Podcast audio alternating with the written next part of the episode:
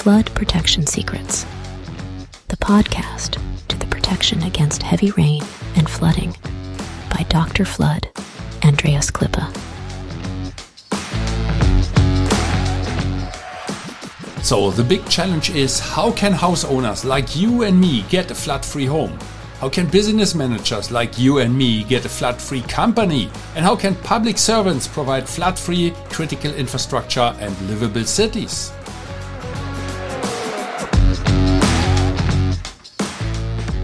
Flood Protection Secrets, the podcast by Dr. Flood, Andreas Klippe. This podcast is for foresighted and proactive people who do not want to shovel the muddy water out of their room while standing in the midst of the disaster.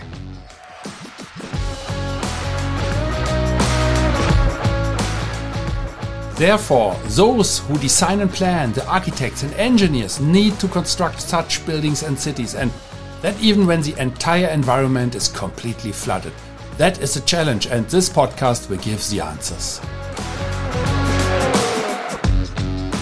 Flood Protection Secrets, the podcast by Dr. Flood, Andreas Klippe.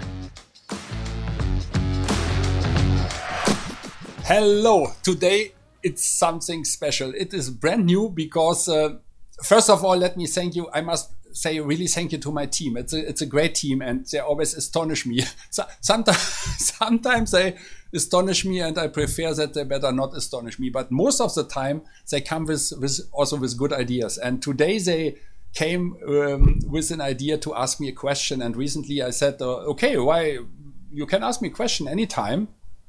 And uh, the thing is, uh, uh that uh, they said, no, I don't want to ask you a question just like that. We want to do it in front of the camera and you should answer in front of this camera. I said, why? And yeah, we can use it. Uh, we can publish it and perhaps it's interesting for the audience. And I hope that you are curious a little bit and are also interested in, in the questions and in the answers. So let's see what is more surprising, the question or the answer. And um, yeah, these are six questions, uh, six quick questions, and the best is let's start immediately uh, with the questions. And I'm bet I don't know the questions. Huh? They just uh, give it give it on my monitor, and then I have to answer on it. So that makes it more interesting. I said no, no, don't don't show it to me to uh, before. Then I start thinking that's not good. Okay, question number one. Since you've been traveling a lot, which country in your experience has the best culture? Best day and best food? Very great question. But you know, it makes it it makes it already very difficult because here in the Philippines, where I'm recording it right now, of course they expect that I say, "Hey, the Philippines are the best country in the world, and we have the best food."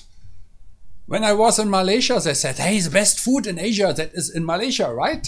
Ah, yes. And uh, wherever you go, they say um, the, we have the best food, huh? and um, it's a little bit difficult. But the question was um, which country, which uh, uh best culture, best day, best food. Let me think about it. I had a very good time when. Um, uh, at the end of my studies, uh, uh I studied at the Technical University in Berlin, uh, process engineering, and then I had the great opportunity to go to France uh, for one year and and uh, do the Europe studies. I was uh, one of two first uh, students who did that, and I stayed one year in France. I did not go back to Germany, and I must really say I loved it. I love the culture, the way how the French do the things. They are also very successful, but in another way compared to the Germans. And uh, the way to live there, I liked it. And I really liked the food. But at this time, I was student. I was not able to pay this expensive for this expensive food. But I liked the variety. And uh, until now, uh, France for me is a real highlight. Whereas, of course, in Asia, you have a lot of nice, um, nice food. But I want to be honest, huh? that is France. Uh, the best country, ah, that is difficult to say, you know what does it mean? Does it include education, healthcare, traffic, um, social social security? Uh, that that is difficult to say. I think amongst the best countries is, is perhaps Switzerland. Uh, that is one uh, very good country also to stay. So at the Lake Geneva or Zurich Sea, Zurich Lake, Yeah, that would be nice. Is that okay as an answer? Okay, let's move to the second. Let's move to the next uh, next question. I'm curious. Hey doc, with your busy schedule, do you still find time to entertain yourself outside work? who did this? Okay, that's that's one thing. Uh, we we don't tell who was asking the questions, but that is a very very good question. Yeah, it's it's very busy, and especially after the pandemic. But during the pandemic, we were not lazy at all. We did a lot of uh, work uh, for our digitalization and the strategies to improve the, the the service for our customers in flood protection. But uh, yeah, I must really think about that to entertain myself. From time to time, I grab the guitar, but my son is playing a better guitar than I do uh, uh, in the meantime, and I really have to train my fingers. Um, but yes, I enjoy uh, uh evenings with friends or business partners in a relaxed atmosphere. And um, even when we talk about business, because you know, for me, business is uh, it's not really business. It's a little bit like a hobby. I, I really want to want to help the people. And I, I always say 95% of the buildings can be flood protected. And then I see the, all the buildings that are not flood protected, and that makes me a little bit sad, and it challenges me, and that is uh, that is giving me a thrill. And uh, uh, while I'm telling it, uh, recording this uh, podcast, I'm on the way to Qatar, and I, I I'm looking forward to meeting my Qatari friends, and then we will have a nice dinner and sit together and that is my free time and that entertains me very well. Yeah. Next question. Why do you consider yourself a flood expert? Another brilliant question. Um, flood expertise or flood uh, technology, flood protection technology, now that might surprise you, is not a rocket science. Huh? However, we have realized you need uh, to have a lot of skills to really understand it. And uh, what is really helpful is my engineering background and uh, that I spent so much time in education. So when I was uh, at university at the Institute for Chemical and, um, Engineering, um, at the fabulous um, professor Dr. H.C. Mull, Dr. Engineer Heinz Brauer. That was the one and only in, in uh, process engineering. I learned all these skills, and he was a tough guy. We had to we had to wear um, ties at this time at the university. Only two departments were doing that, and so everybody knew from which department we came. And I was at the end, I was proud that I'm uh, I'm one of them. At the beginning, I did not want to wear the ties. You know, you just graduated and then you have to wear a tie. Huh?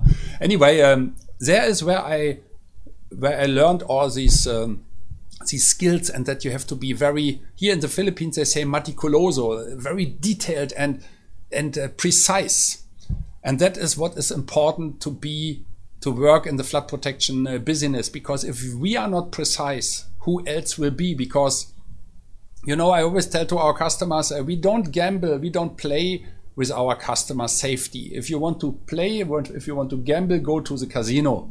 We don't do that.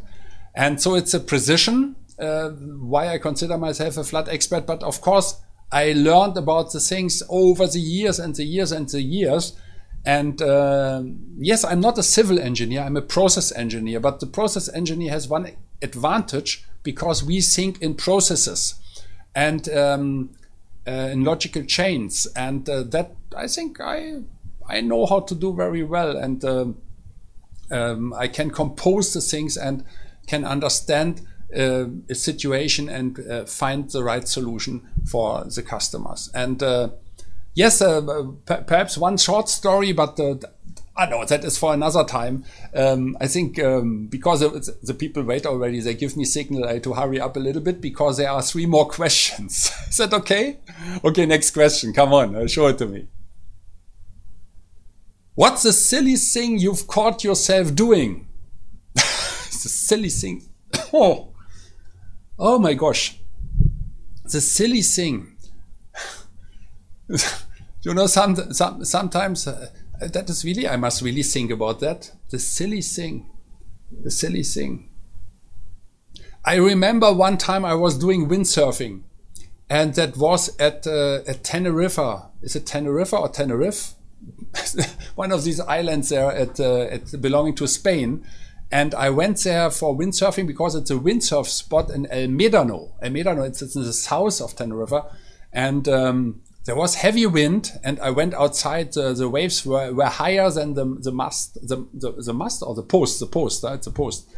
And um, that was pretty good. And uh, then suddenly I was falling down and uh, I was already not having my, my full power, my full energy. And then I was falling down and the waves were pushing me towards the rocks at the, at the, at the left side from the seawater, uh, when you watch uh, the beach, um, so you want to go back to the beach, and the left side there were rocks, some kind of mountains. And uh, these rocks are, of course, very dangerous when you are floating in the water with your equipment. And uh, so they came nearer and nearer, and I was in the water and I could not get up because I was so tired already. So you are laying in the water, you're doing doing like that, and uh, and then you the wind will lift you up, the sail will lift you up if you have the right position with your feet and the right position towards the wind. And so I had a hard time and I saw the rocks coming nearer and nearer. And really, the last minute I made it. The last minute I made, if not, I would not sit here, to be honest. And that was a moment where I said to myself, Andreas, that was really stupid what you did because you played with your life at this time. I should have stopped doing windsurfing this day because I was tired already. So that was really silly. Whether it was the most silly thing uh, that I don't know, but that was definitely very extreme. Okay, next question. What are three books you'd recommend and why? That is a very good question. I have one book that is um, one of my favorites at the moment. Um, I'm currently reading several books. Uh, one book is from Russell Brunson that is Expert Secrets. I really can recommend it. And if you can, uh, buy it in the uh, English original version for all my German uh, followers or people in other languages. The German version is really good. Um, it tells you about how you transfer your expertise into a funnel related business and that is really great because it gives so many tables and checklists and uh, indications. So definitely that is a recommendation. Um, the other one, uh, top three, is um, David and Gol- Goliath from uh, Mike, Malcolm Gladwell. From Mike, Malcolm Gladwell. And uh, number three is, I always have to think about that, uh, Yuval Noah Harari. Yuval Noah Harari, and uh, that is uh, Homo Deus. Um, that is, please read it, and uh, if uh, if possible, uh, buy it in your original. Um, uh, buy it in the original and read it in the original language. Okay, have fun. I really enjoy the, these books. Next question. Come on. Of all colors available in the color wheel, why orange? Guys, that is by coincidence that I'm wearing this orange t-shirt because I proceed to the airport in the moment and that is very comfortable. Of course, I have another shirt and a pullover and um, um, uh, just to be prepared. Uh, um, yeah, why orange? Uh, I'm not a Dutch. Very often when I'm when I meet people here in uh, in Asia, they ask, "Ah, are you from the Netherlands?" I said, "No." Uh, in, in Germany, they would say, "Are you a garbage man?" Because the garbage men in Germany wear orange clothes. No, none of none, none of it. Um, yeah, Orange was when I became uh, self uh, self-employed in 2007 2008. I was choosing orange because I always liked this color. Uh, and orange gray, that was a combination I used for my consultation uh, business in Germany at this time.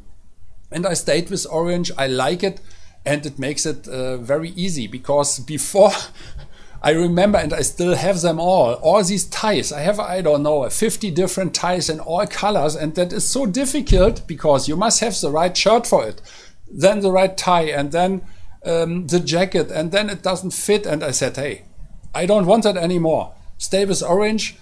It is a good contrast and it gives a little bit color um, when you went when you go to uh, events. Um, I certainly remember the last event in, a, in, a, in one of these five star hotels here in, in Asia or Germany, it's the same, France, Switzerland, Austria. Uh, the men always come in gray, perhaps dark blue, black, always the same. White shirt, blue shirt, that's it. I said, no, I want to be the color man.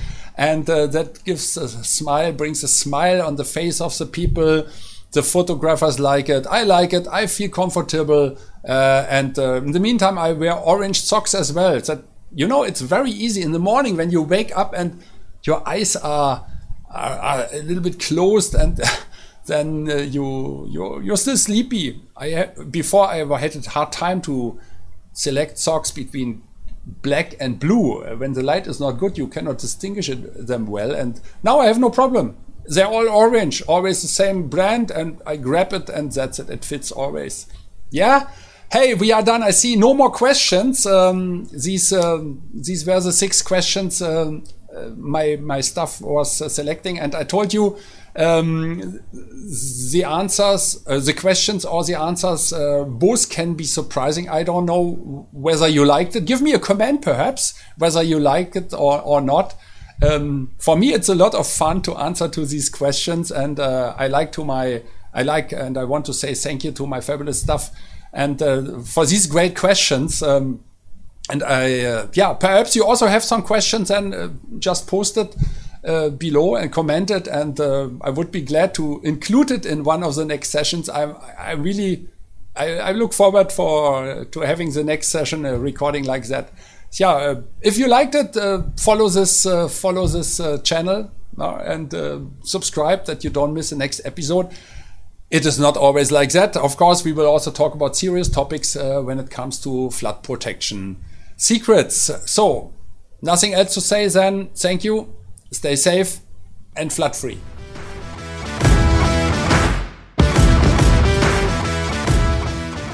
I wish and hope for you that you make the right decisions when it comes to your personal flood protection. And if you enjoyed this episode, please subscribe to this podcast channel if you haven't already. Now it only remains for me to wish you a good day, do something with it. Maybe until the next podcast episode, I would be very happy. See you then. As always, stay safe and flood free your Andreas Klippe and the whole Flood Experts team.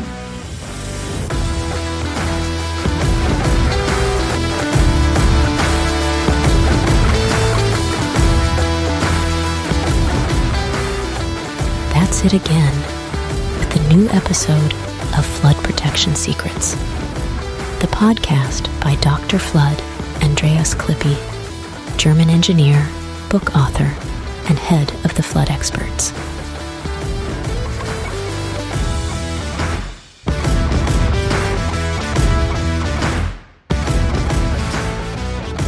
What can Dr. Flood Andreas Klippe protect for you? Anytime? Worldwide? Contact us or just click through to www.thefloodexperts.de slash bonus. Detailed engineering. German quality. Safe. Flood protection secrets. The secrets you'll want to unfold. Don't forget, you're only one flood barrier away subscribe to the season, and you'll never be late for an episode.